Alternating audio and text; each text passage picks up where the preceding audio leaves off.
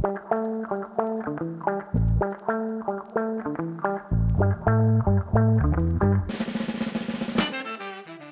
everyone, welcome to Greenfluence, the podcast that brings you the latest in sustainability, responsible investing, and climate change. I'm Sophia, your assistant content and podcast editor, and I'm so excited for you guys to listen to this week's episode. This week, we have a very special episode featuring three of our past podcast guests in the live streamed podcast showcase we had three weeks ago. We have Ashley from Monty Compost Co., Olivia from Climate Salad, whose episode will come out next, and Dean from For Purpose Investment Partners. So buckle up, you will not want to miss this. Before I begin, I wanted to make an acknowledgement of country. Um, I acknowledge that I'm hosting and recording this webinar from the lands of the Wurundjeri people. Uh, I acknowledge the traditional custodians of the land that everyone is from, and I would like to pay my respects to Indigenous people, um, past, present, and emerging. Awesome. Just one of the guests, Olivia, Ash, Dean, to give you to I guess give a quick intro about yourselves um, and how you got into the space you're at, and I guess a day in the life of your role for our audience. Whoever wants to start first. I guess I'll jump in then. Um, hi everyone, my name is Olivia and I'm coming to you from Gadigal Land in Sydney. I am a program manager at Climate Salad, um, which, as Viz mentioned, um, it's the largest and leading climate tech community in Australia. But I came from a little bit of a strange direction. I actually did a Bachelor of Music performance at the Sydney Con. Um, I play the trumpet and I did my honours in music psychology my final year of uni was actually the first year of COVID, which, as you can imagine, trying to like play in the arts during COVID was was just impossible. Um, and so I realized that I didn't, I wasn't feeling fulfilled in in the arts. And after teaching for a year or two and performing where I could, I realized that I wanted to step into the sustainability space, which I've always been super passionate about, um, but I wanted to, to step in more formally um, as my career. So I looked around a lot. I was really unsure what angle I wanted to uh, launch in from because there are so many ways to get involved in sustainability. Um, and then I was introduced to Mick. I came to the Climate Salad December showcase last year and they basically haven't been able to get rid of me since. And that is a very short intro on me. Awesome. Ash Dean, do you guys want to go next? Next. Um, yeah, so as Viz said, I'm the founder of Monty Compost Co. Um, so yeah, we have an app, but we also have an IoT monitoring device for any kind of scale or location of composting or really any kind of organic waste management operation. Um, I my background is actually in business management and IT. That's what I studied at uni. Um, but I've been into sustainability since I was like 10 years old. I like joined my first club in school at that age. So I've been in this whole shtick for like literally more than half my life. Um, but I only really found out about compost in my last year of uni. Uh, but I just realized how amazing it was, how much potential there is in recycling our organic waste back into our soil as a carbon sink, as a form of natural fertilizer. Um, and that's kind of how I came up with Monty. I've, so I've been working on it for like far out, like four years. um, Christ. Uh, and a day in my life is usually like, oh, there's just so many emails to answer, and I'll just have meetings with my team. And right now, what we're working on is actually uh, our, one of our first production batches. So if any of you compost and you want to have something to monitor your compost, hit me up. I'll give a discount to anyone who messages me on here. and yeah, that's me. And fun fact, everyone, Ash has also been involved in a TED talk. Uh, it's a TEDx talk. TEDx. It's not a real TEDx. TED it's not a real TED talk. It's one of those one of those other ones. Um, but it was like the worst experience ever. Not in a bad way, but in like it was so stressful. Like it was so stressful. I don't would never do one again. But yeah, that's that's me. Awesome. Pass it on to Dean. Hey team. Um, thanks so much for the invitation as well to, to speak at this event and thanks for everyone who's taking the time out of their evening to to stream in or jump on the Zoom link. um, to give you a bit of background, uh, similar to uh, many students and similar to um, particularly my, I studied at uh, Macquarie University and did a Bachelor of Applied Finance, dealt with economics. And um, upon reflection, that doesn't really have too much to do with sustainability and impact and things like that.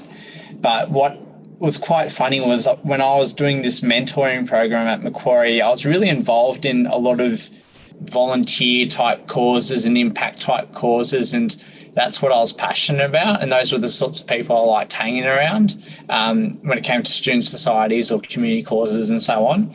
And um, anyway, when I had that on my resume and went into this mentoring thing with a, a finance or accounting professor, she said my my resume was too, uh, I think it was something along the lines of left left wing or left leaning or progressive to to get a job in industry, um, which was quite funny. And and for a while, I did work in the private sector, not directly in the um, impact space. So first at Macquarie Group and then um, at PwC, but from there, as much as I particularly love what I did at PwC in corporate finance advisory uh, and in deals, I wanted to use my uh, skill set not only for, for profit but for purpose. And I suspect that's a common theme with everyone attending here today. Um, so, this opportunity uh, at New South Wales Treasury popped up specifically um, in a small niche area, um, small niche team um, called the Office of Social Impact Investment.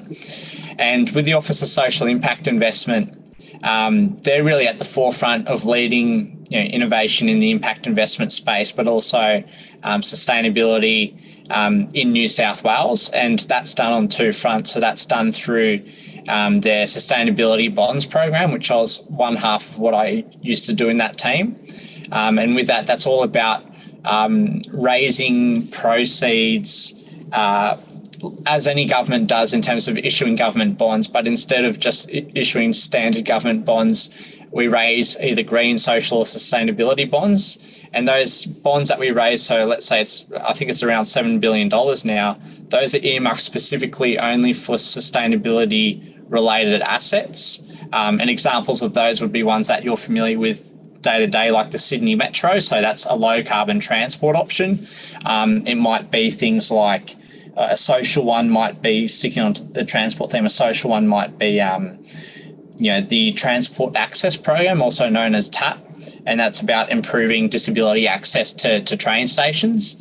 Um, so that's a, a social example. Um, anyway, these the money is used on those sorts of programs, and that money is then um, not only you know allocated, but also like the impact is measured um, from that. So then you sort of actually can measure, you know, what's the you know impact of actually the money that's been raised, and you can sort of prove the impact and additionality that that capital's had within society, and that's a really key part of um, you know impact investing and um, social impact is like the ability to measure those things. So that was one part, and another part was um, the social impact bonds. So it's coming up with um, innovative policies using outcomes based co- uh, contracts, which sort of transfer the risk of financing um, or re- reducing the risk of financing um, traditional government policies, but also then coming up with a new funding framework to incentivize innovation in areas of policy where um, change has been hard to come by. And a really good example of that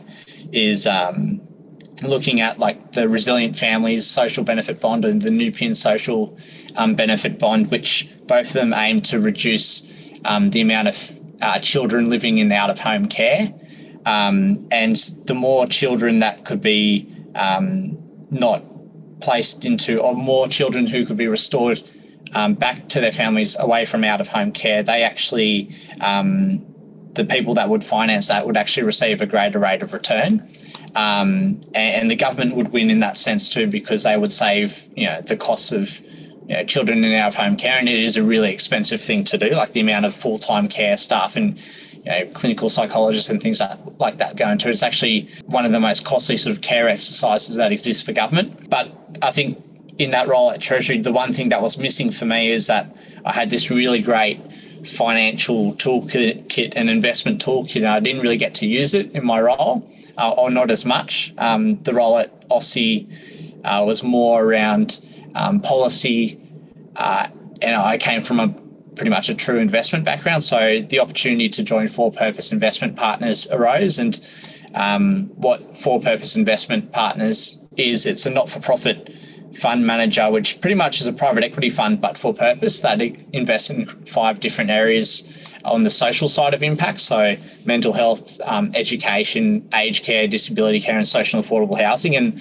these are all sorts of areas that really face um, some significant uh, structural challenges in Australia. And I feel like the Jobs and Skills Summit recently highlighted a lot in the, all those sectors. And the reason why we focus on those sectors is because you know we want to attract capital to help solve for those um, and, and prove that you know you don't need to just achieve economic returns, but also you can achieve social returns uh, via investments made. And Good Start Early Education is a really great case study for that in Australians, pretty much the, the benchmark for what we aim to do and why we, we've come together as, a, as an impact investment fund.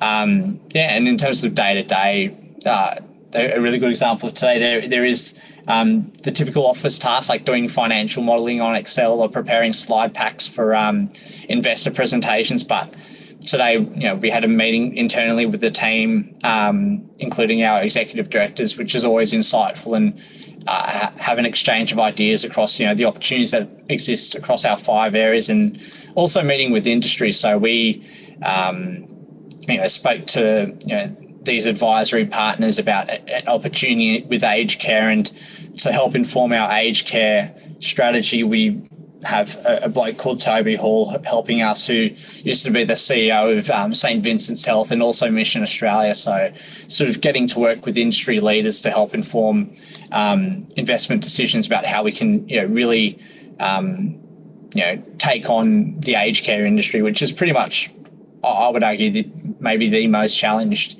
industry and where the worst social outcomes exist right now for for Australians. And you know, the Royal Commission into that sector recently showed that. Awesome. Very good and comprehensive answer, Dean. I think you brought up some really interesting points about like purpose and profit. And I think we talked a bit about misconceptions in our podcast with you about the space. And I wanted to open that up to the floor. So Olivia Ashton wanted to know like what are the biggest misconceptions in your area of sustainability?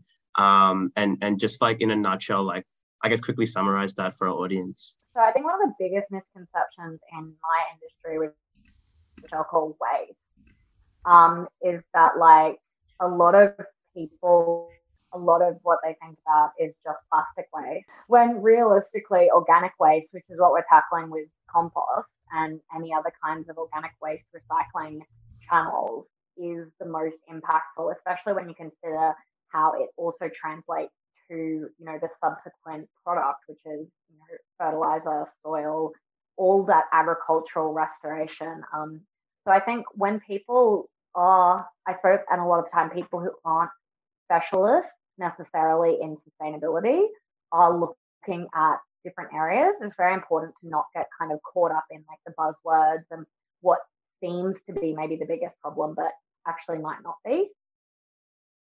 I totally agree with both Dean and Ash. Um, the the profit versus purpose um, concept really resonates with Climate Salad. Um, Climate Salad is essentially a community of climate tech founders and their companies. And so we exist to really boost them with um, workshops, tools, investor um, support, and um, community support.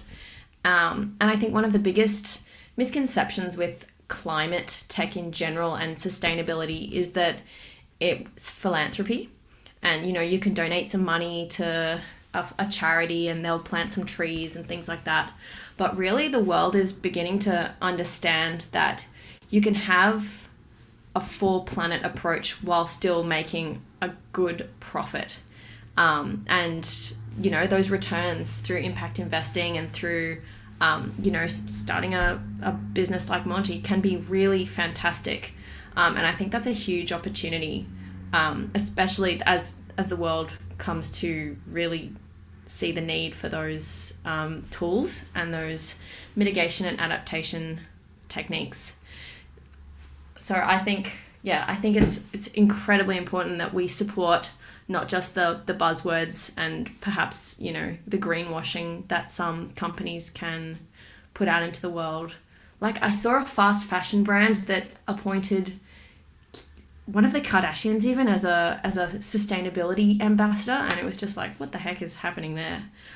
It's like crazy. Um, it's unbelievable, really. But I think people are really waking up to that concept, um, and it's just going to grow and grow. So I'm I'm quite optimistic about the future and the development of climate tech, and that realization that you can have good profit while still putting the planet first. Awesome. Any, any words from you? Yeah, I, I won't add too much on it because I, I, think it sort of led in from what I was previously saying. Um, plus, we, we discussed it quite a lot on, on the podcast back in season one, right?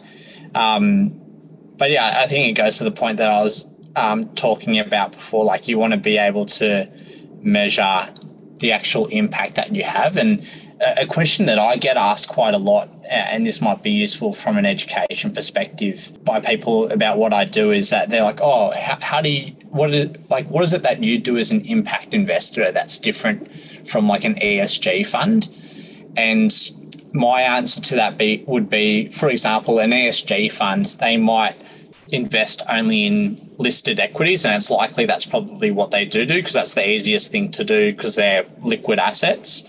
Um, however, an ESG fund might simply, like, the only thing that they might do is just avoid harm. And because listed equities are sort of secondary capital, there's no additionality attached to the impact that the capital that's been allocated is having. So, for example, you know, if um, a listed equity is secondary capital, it's the same as like, let's say there's a tree that's already been planted. I could sell you that tree, but you couldn't claim to have the impact because that tree already existed and it was like reducing CO2 in the atmosphere, for example.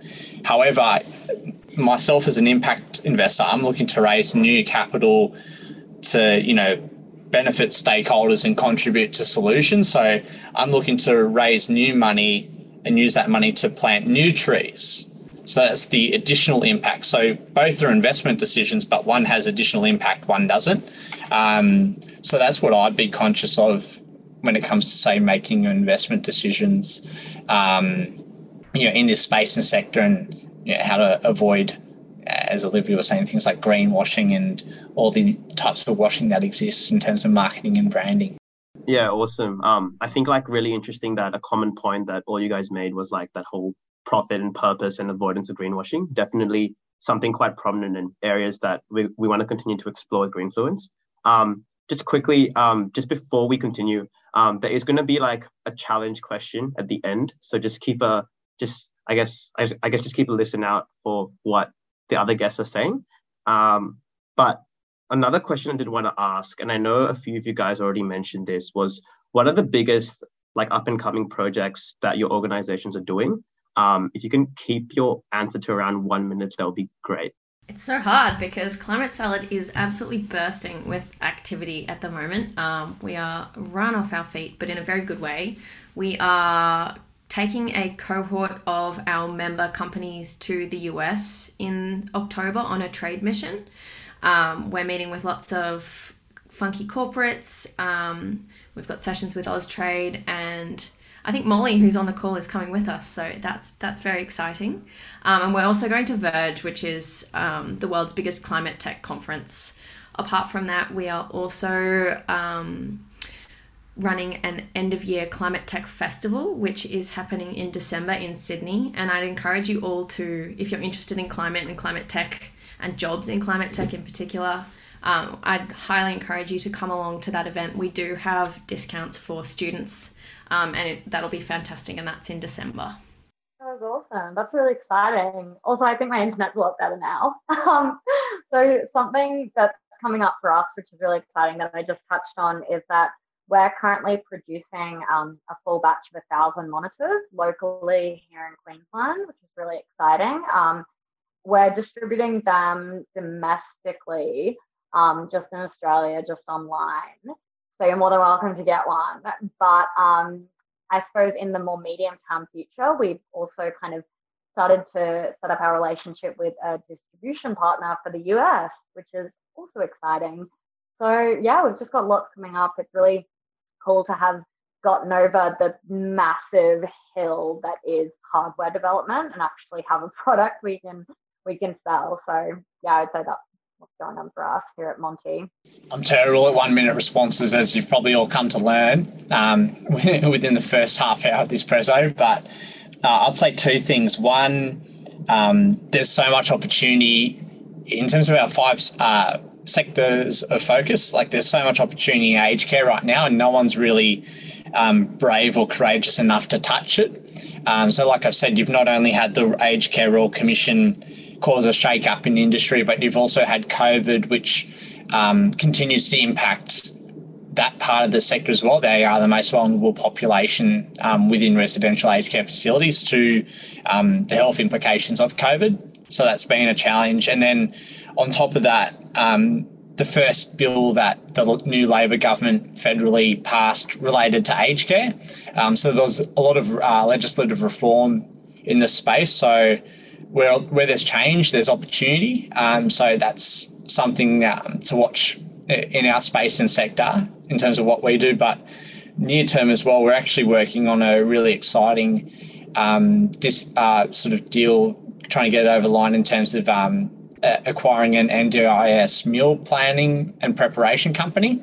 Um, so think about like your, you know, My Muscle Chefs and things like that, specifically for the NDIS. So um, and that helps solve for a couple of things. One, um, you know, a, lot, a lot of people who you know have disabilities may not have the ability to prepare food for themselves, so it ensures that they receive the nutrition that they they need. But also, because it's really tailored to the NDIS, the delivery isn't just going to be dropped off at the door. We're going to have couriers who are really um, mindful of how do we you know, ensure that these frozen meals say end up in the freezer of the clients that we serve um, and cater to their individual needs. And disability is such a wide spectrum of um, needs.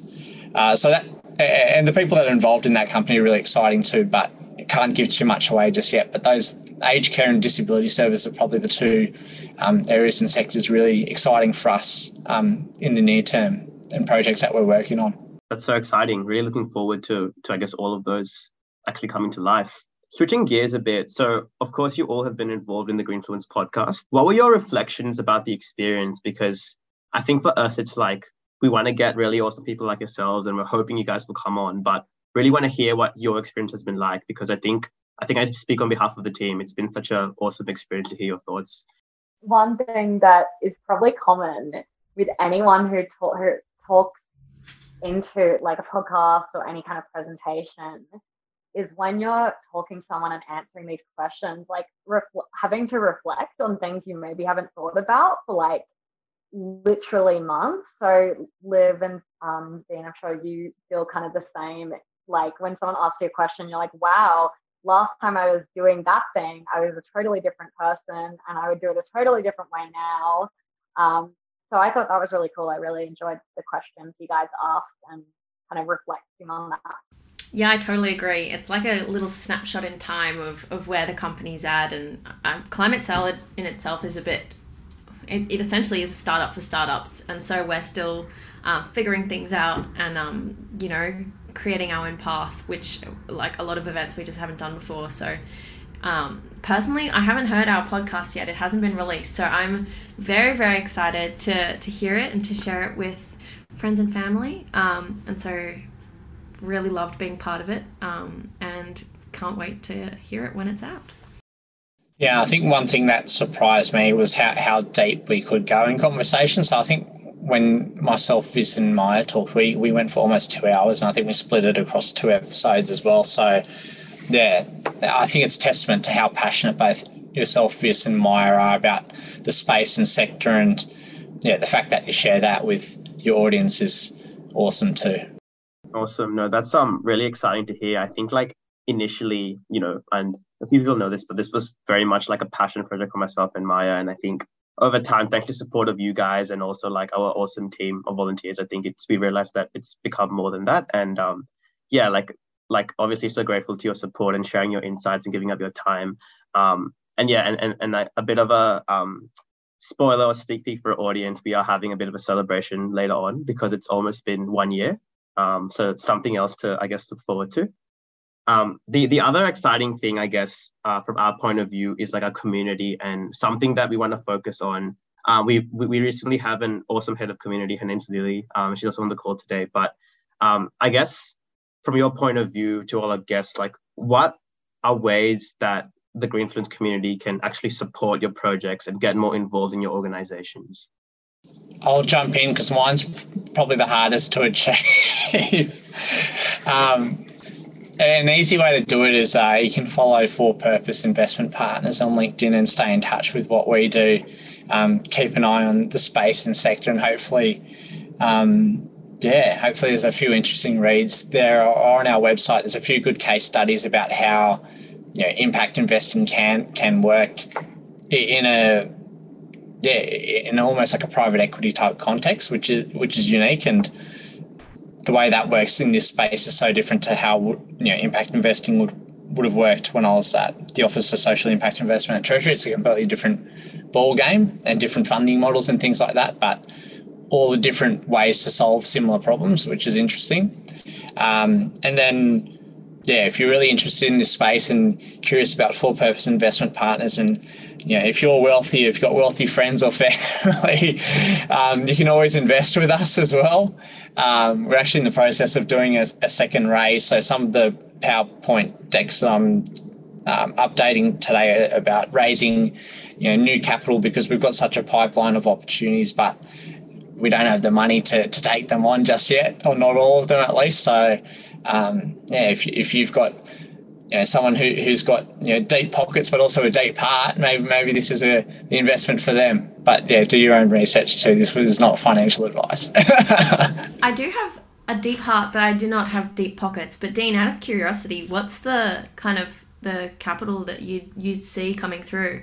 Yeah, great question. So we've um we raised our first fund end of last year for sixty seven million dollars. Um, we're looking to raise again. And the reason being is that if we look at some aged care opportunities, for example, if we buy a couple of yeah residential aged care facilities, they're in the tens of millions of dollars per like per portfolio of assets. So, you know, we don't want to be just an aged care provider too. So we've got two problems. One, we don't have potentially enough money just for all the aged care opportunities that exist. But two, because we're taking a portfolio approach or a fund approach, we don't want all our eggs in one basket, um, as a common saying goes. So, yeah, if we can have a bigger fund, then yeah, we can allocate more towards aged care opportunities, but then we can also have, you know, some left over for opportunities in disability services or um, social affordable housing, so on and so forth. So. I feel your frustration on the deep pockets too, Olivia. Don't worry, or lack of. Why wasn't I born a millionaire? Ah, oh, it's terrible, isn't it? Um, in terms of getting involved with Climate Salad, um, if again, if anyone's interested in, in a career in climate tech, um, would highly encourage you to join as a member.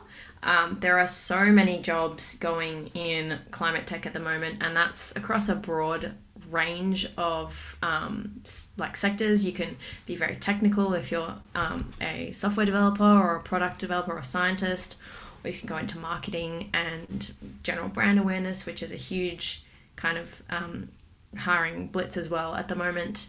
Uh, come along to our interview showcase and just get as involved as possible. We have a great little community and um, we really do encourage everyone to get out what they put in. I, again, I don't have deep pockets, but I did follow you guys on LinkedIn. So got, got that one day. Love your work. Thank um, you.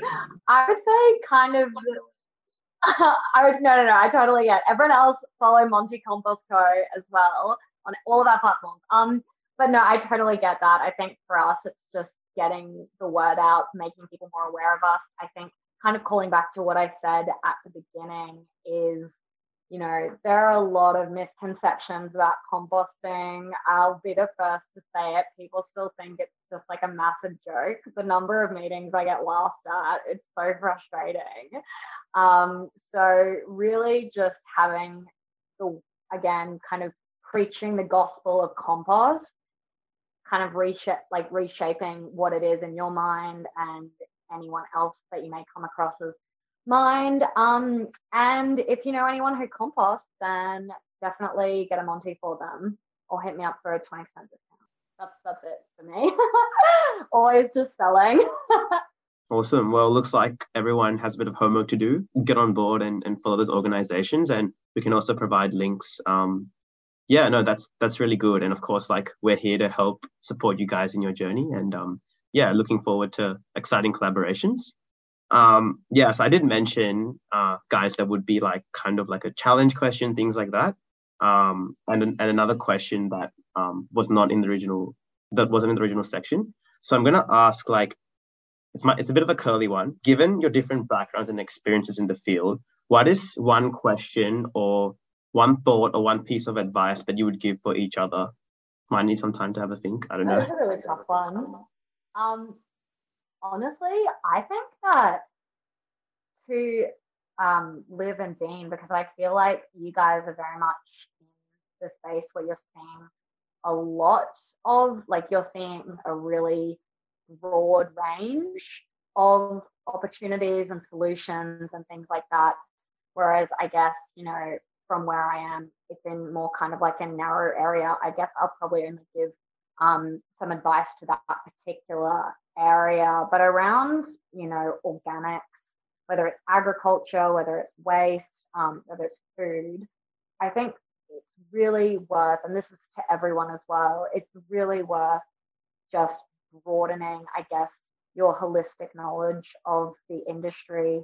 Um, I think we hear a lot of solutions in the organic space um, that are quite narrow, and people forget about, um, you know, they'll see like those like farm bots or something and think, okay, problem solved. And it's like, you know, the world is very big, and we grow food and we manage waste and we, you know, compost so many different ways. So that in this particular area, there's not going to be one silver bullet solution. And, you know, definitely always be open to listening to these new things, even if it is something that seems as basic or as boring as compost or, you know, manure management. It's all kind of like there's a lot of really interesting stuff in the organic space that's worth looking. So yeah, that's what I would say I totally agree with you, Ash. I think I, I'm not sure if this is correct, but I think I had a stat um, where if food waste were an emitter, it would be the third biggest emitter behind China and the US, which just boggles my mind. Like, if we were able to recycle 100% of our organics back into our soil, we could cut global emissions by 23%.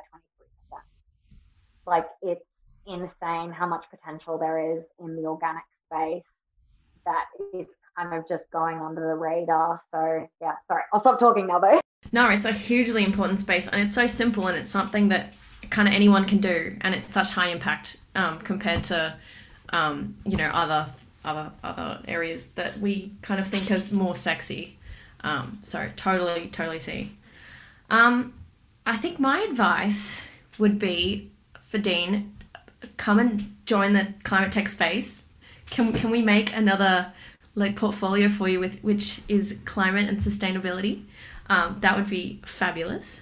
Um, no, all jokes aside, um, I think really making sure that you know amidst the the climate kind of pessimism and knowing that we're you know we've we're, we've just um, heard the news that we're going into our third La Nina in a row, which has only happened two or three other times in Australian history.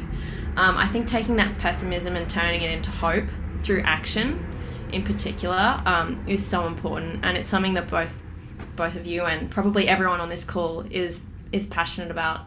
Um, whenever i get a bit down about the world and its current state i try and do something that um, is meaningful to me but also meaningful more meaningful to the to the broader world um, and that makes me feel a little bit less powerless I think um, th- thank you for that, Olivia, as well for the um, invitation. Um, maybe for Ash, I think there's so many great initiatives that exist right now on two fronts, and you'll be at the forefront of this too, Olivia, around um, promoting opportunities um, that help to solve for climate-related issues, um, which you're doing with Monty Compost Co. Um, and yeah, even in sectors, there's a lot of like um, people are really keen to get behind action and issues and and opportunities in this space. So definitely put yourself out there, and this is a great platform for doing so. And then secondly, um, like even on like in New South Wales on the women's front, like you know, you're it sounds like you're a woman founder, you know, of Monty Compost Co. And there's so many great initiatives, you know, that look to like government are now getting involved and This is speaking more so from my previous role with Aussie.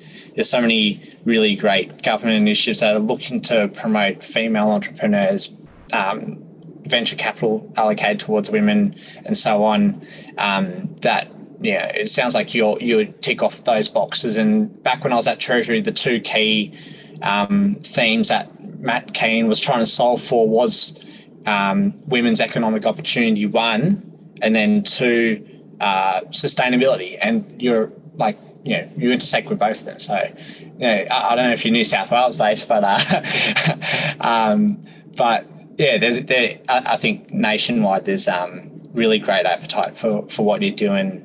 There's probably a lot of opportunities that you might not even be aware of, but worth seeking out if if you have the capacity to to support what you do. That's all career advice.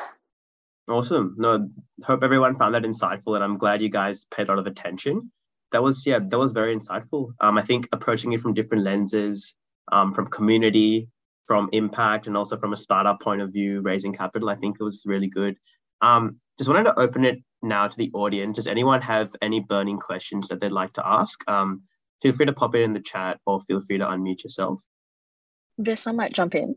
Yeah. So yeah, a question for the panel. I guess what was your turning point or moment when you realized that you wanted to focus on sustainability and the space? Maybe we'll start with Ash. Yeah, for sure. Um, well, I think, like I said, I've always been, you know, so passionate about sustainability. Like, I remember when I was like in grade five, they showed us an inconvenient truth. And I literally remember having nightmares about that polar bear that was drowning. Um, so I've always been into sustainability. It's always been something that I've really thought about a lot. Um, but I don't think, and this is something that is really actually quite nice compared to, you know, even five, 10, 20 years ago, is I never, like, until I was about 22, like, ever saw it to be even a remote career possibility. Um, you know, I, like I said, I was volunteering, I did activism, um, lots of research and interest in the area. But even, yeah, 10 years ago, it was like, if you want to do a career in environment, you're a joke. Like, you're not going to be able to do anything.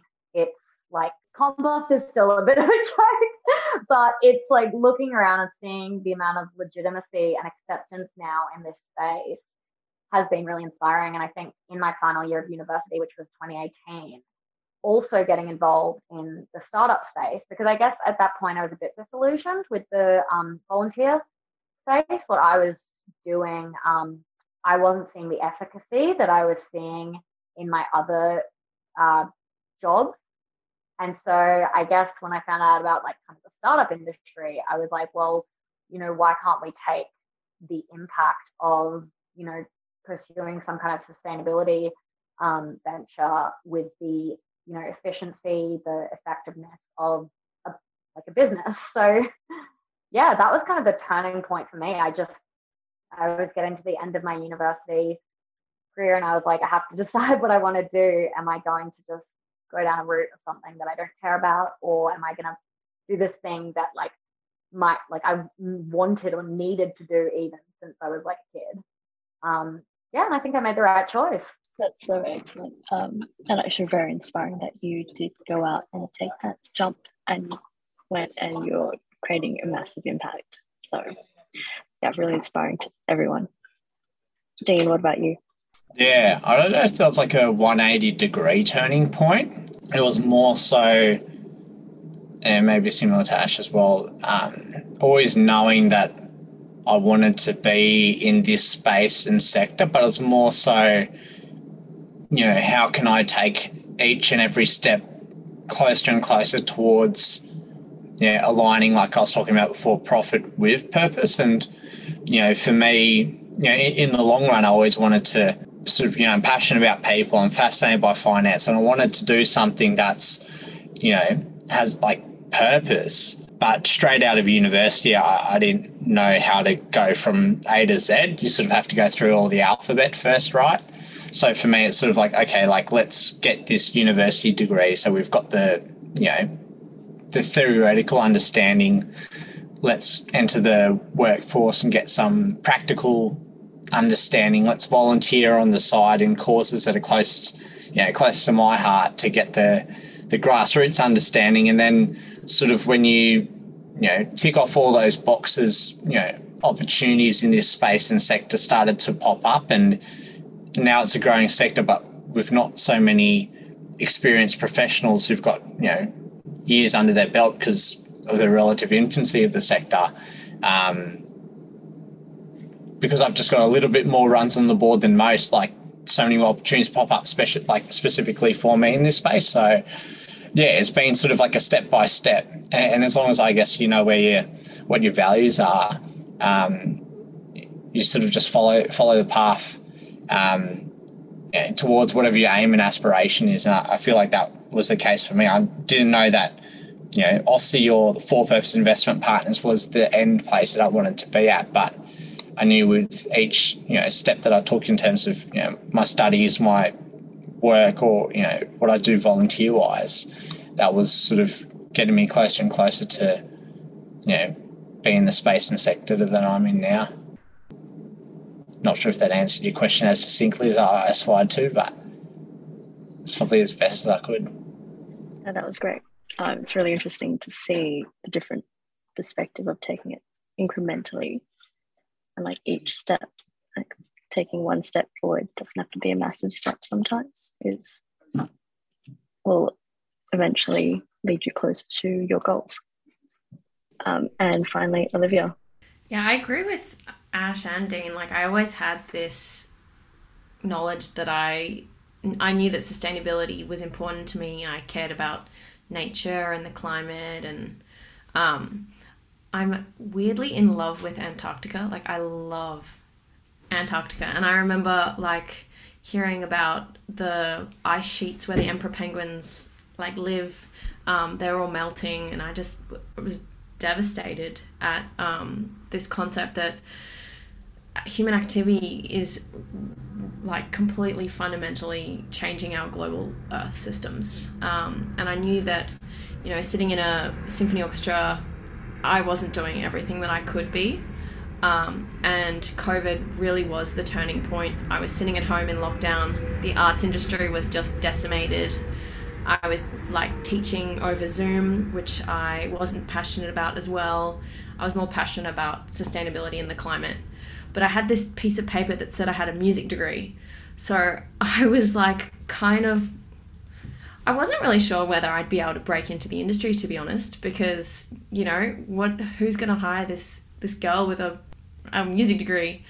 Um, so I'm really lucky that I um, kind of just by chance found my way into the startup world because it's got the perfect kind of mix of flexibility and the knowledge that you know it's not really about the I mean, to a degree, it is about your qualifications and your knowledge, but you learn so much on the job at any job. Um, and I feel like it's the soft skills that you get at uni that are really, really important. Um, and also, startups have this wonderful um, optimism and ability to really pivot where they're needed to go and also to create the biggest impact. Like, we, we work with government, um, and the, the wheels of government move very slowly.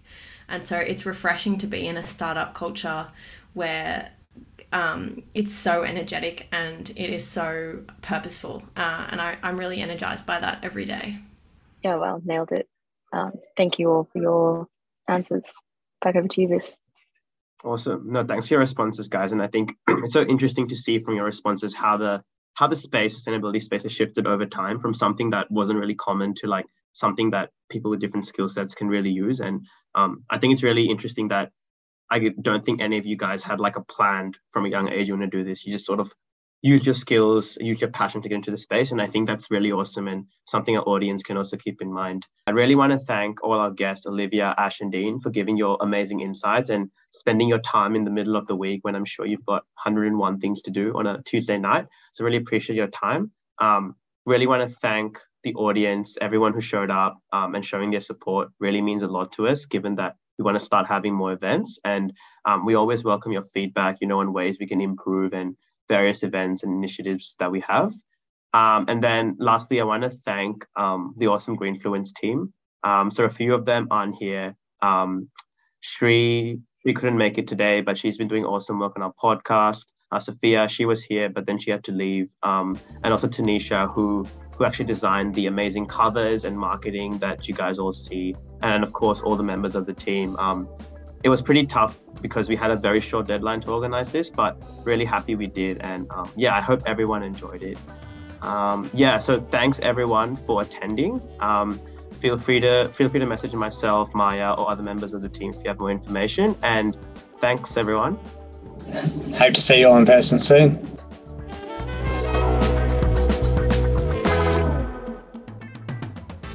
What did you think? This was such a fun showcase to have, and we were so lucky to have a few of our amazing guests on to inspire us with their backgrounds and their thoughts on a more sustainable world.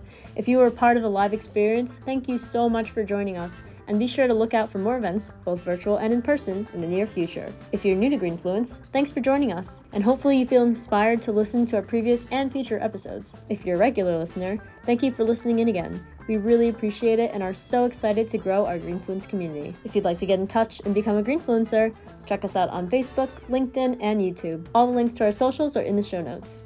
We'd appreciate if you leave us a review and subscribe on your favorite podcast streaming platform. And we'll see you next time.